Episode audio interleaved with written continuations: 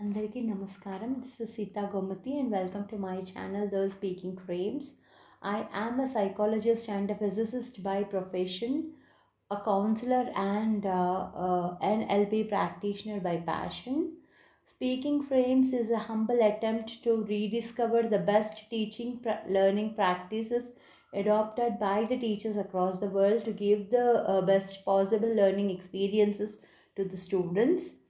I've been a teacher all my life, and spending time with the students of all ages and stages is something that defines me, uh, that brings the best in me. I find the psychology very fascinating, uh, and every new student of mine uh, keeps adding to what I've already experienced.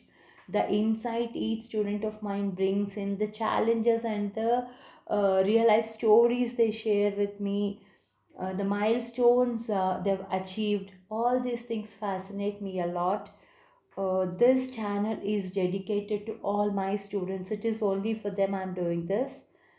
Uh, The speaking frames, as the name suggests, is all about the frames of learning that happens in the minds of the learner.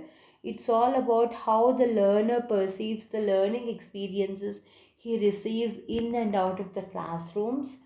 Uh, I've been greatly influenced by uh, Dr. Jeremy Bruner, a cognitive psychologist, uh, and uh, who is a person who has influenced me a lot in understanding the uh, uh, cognitive processes in the young minds.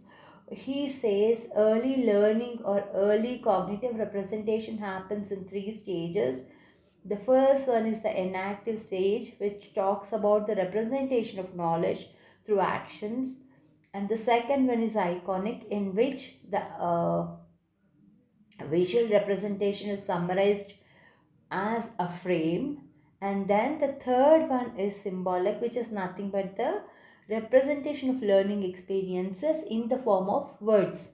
So I chose the name Speaking Frames as a tribute to my favorite psychologist, Dr. Jeremy Bruner.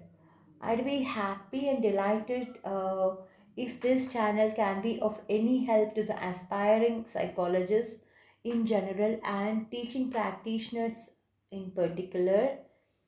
Uh, any suggestions, any comments, and feedback is most welcome. Thank you so much.